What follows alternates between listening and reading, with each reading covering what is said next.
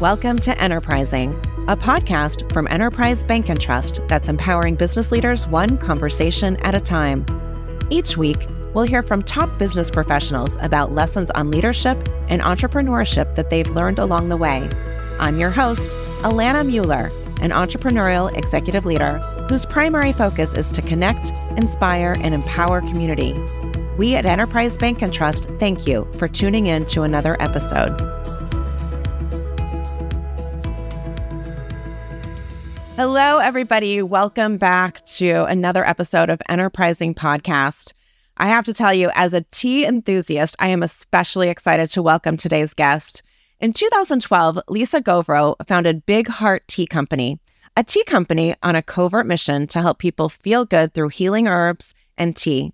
Lisa is trained in Ayurveda and combines her food medicine and culinary knowledge to create a growing line of herbal blends that taste good and make you feel good. Lisa Govro, founder and CEO of Big Heart Tea Company. Welcome to Enterprising Podcast. Thank you. Thanks for having me. Delighted to have you. Let's get started with a little bit of background on Big Heart Tea Company. I'd love to hear a little bit about the company itself and what was your motivation for starting the company? Yeah, well, okay. So I don't know if this is the first thing you want to hear out of my mouth, but I kind of started Big Heart because I had a chip on my shoulder. Like I was a little mad at the health and wellness industry for taking healing herbs and tea and sort of marketing them exclusively to the health and wellness people who practice yoga or like are really invested in their health and wellness daily routine. I felt like herbs and tea are like the people's medicine. And so I created Big Heart as a way to make herbs and tea more accessible and fun. And so we say we don't take ourselves too seriously, but we mean serious business. I love that so much. You have no idea.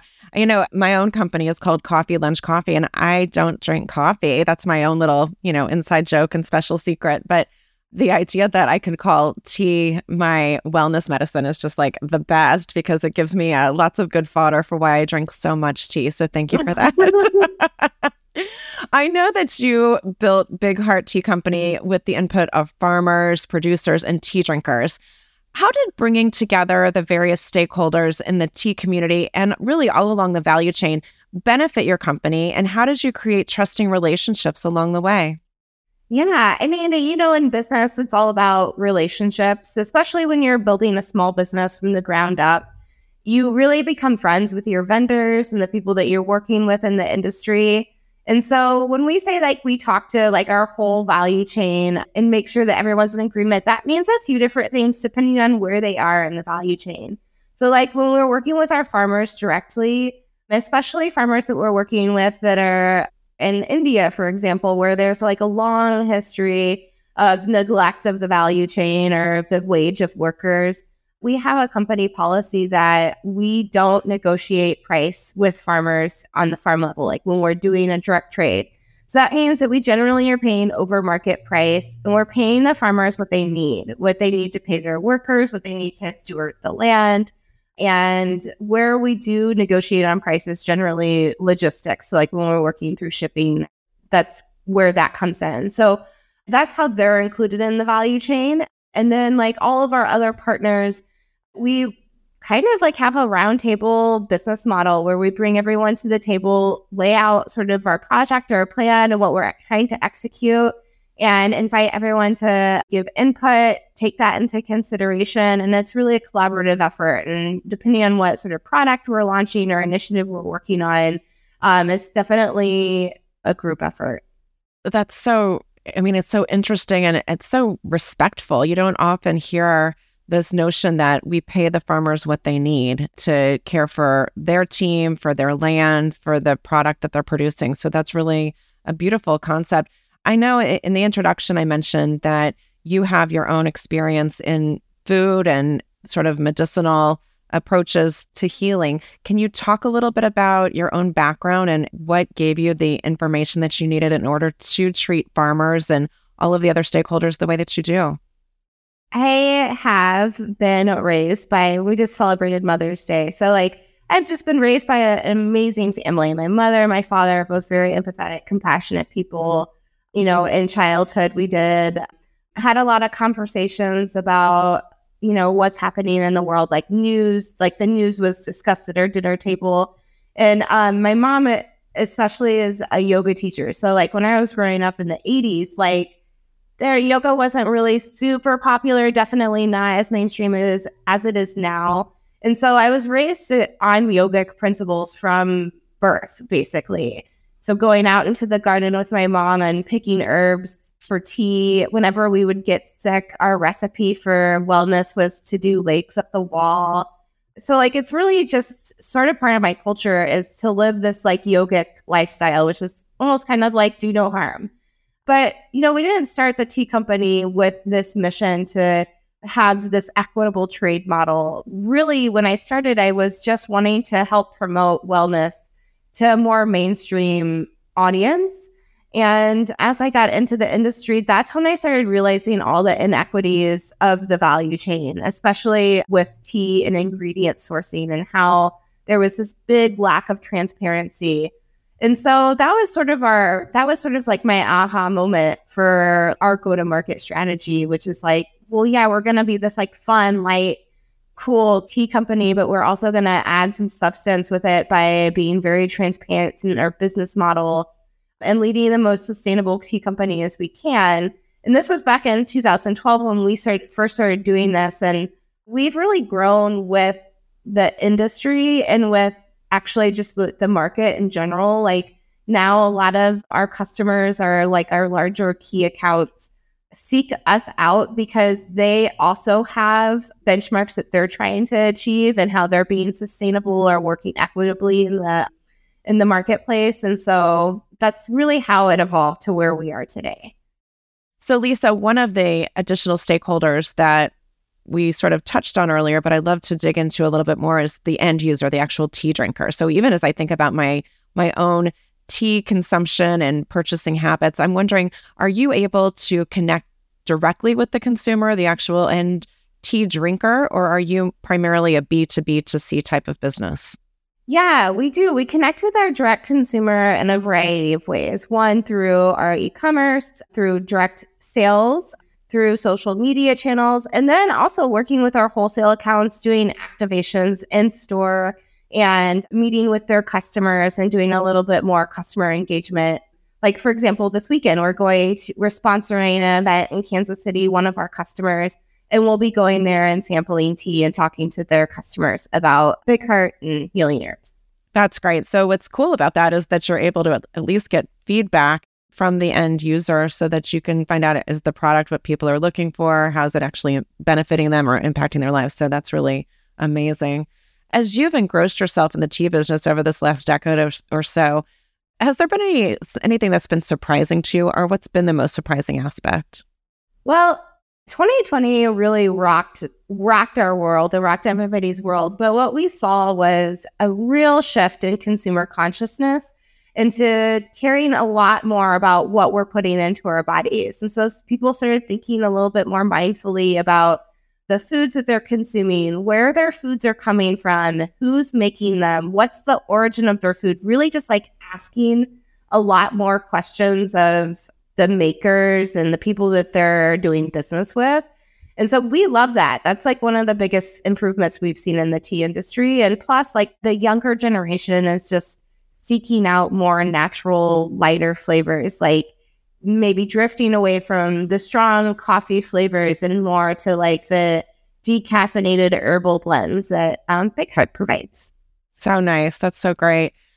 I want to shift the the focus of our conversation a little bit. I loved that you referenced your parents and the influence that they've had on your life and how, you know, as you even think about your own childhood and if you would tell your your mama that you weren't feeling well, that she really used a yogic approach to addressing whatever was hurting you. As you think about others in your life, who has made sort of a meaningful impact on you and your career and, and your personal journey?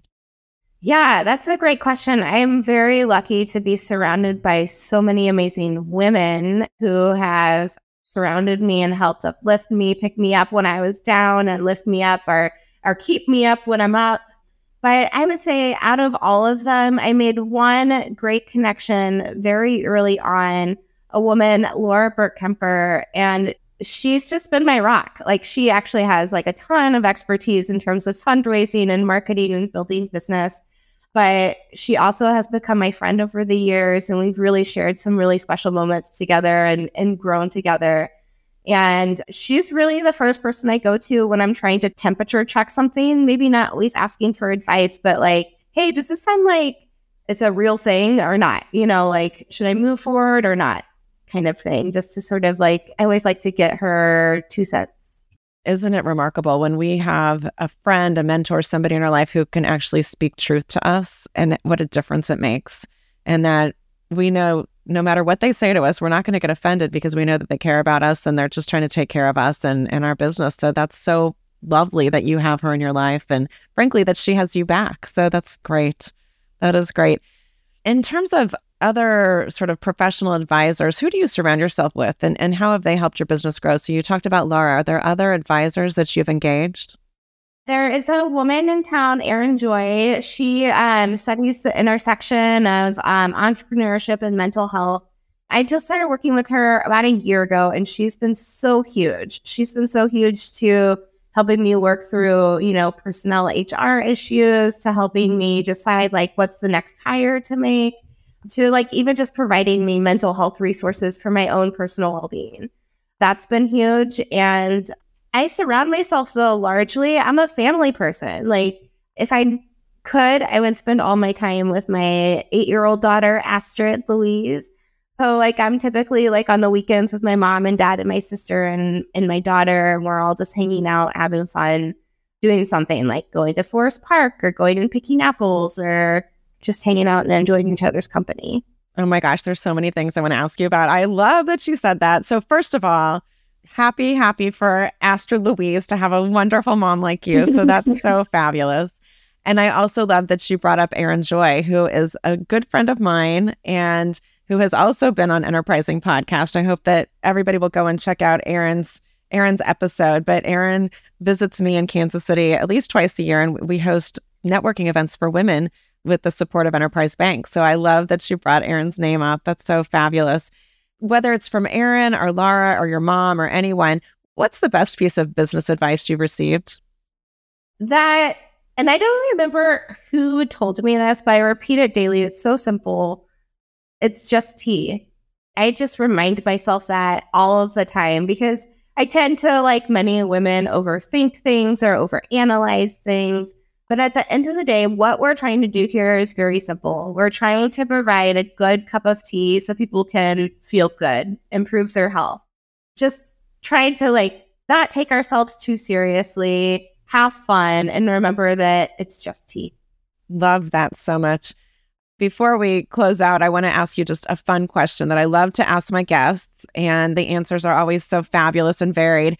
If you could meet with one person, say over a cup of tea, who would it be and why? And it could be anyone, living, not living, fictional, non fictional, your choice. If I could meet with anyone for a cup of tea, I would probably meet um, with my original yoga teacher, Shraddha, who passed away last year mm-hmm. from cancer. And she was just such a huge influence in my life. I've studied with her for over 10 years, on and off. And she just always had the right answer for everything and, and could kind of like just get inside my brain and sort of knew what I was thinking. So that's really beautiful. That's really beautiful. Well, You've inspired me to go have a cup of Big Heart tea. So before I do that, what I'd love for you to share with us is Lisa Govro of Big Heart Tea Company. Tell our listeners where they can go to learn more about you and about Big Heart Tea Company. Absolutely. Well, I mean, bighearttea.com is the best place to learn about me, the company, and also, you know, put a few teas in your cart and try some at home. Beautiful. So great to have you on Enterprising Podcast. Thank you so much for being here. Yeah, thank you for having me. Thanks for joining us this week on Enterprising. Be sure to visit our website, enterprisebank.com slash podcast to subscribe so you'll never miss an episode. If you found value in today's program, please consider leaving a review on Apple Podcasts or telling a friend about us. Enterprising, powering business leaders, one conversation at a time. The views expressed by Enterprising presenters or guests are those of the presenter or guest, and not necessarily of Enterprise Bank and Trust or its affiliates. All content of this podcast and any related materials are for informational purposes only. Enterprise Bank and Trust does not make any warranty, express or implied, including warranties of merchantability and fitness for a particular purpose, and specifically disclaims any legal liability or responsibility for the accuracy, completeness, or usefulness of any information presented. Enterprise Bank and Trust is not under any obligation to update or correct any information provided in this podcast. All statements and opinions are subject to change without notice.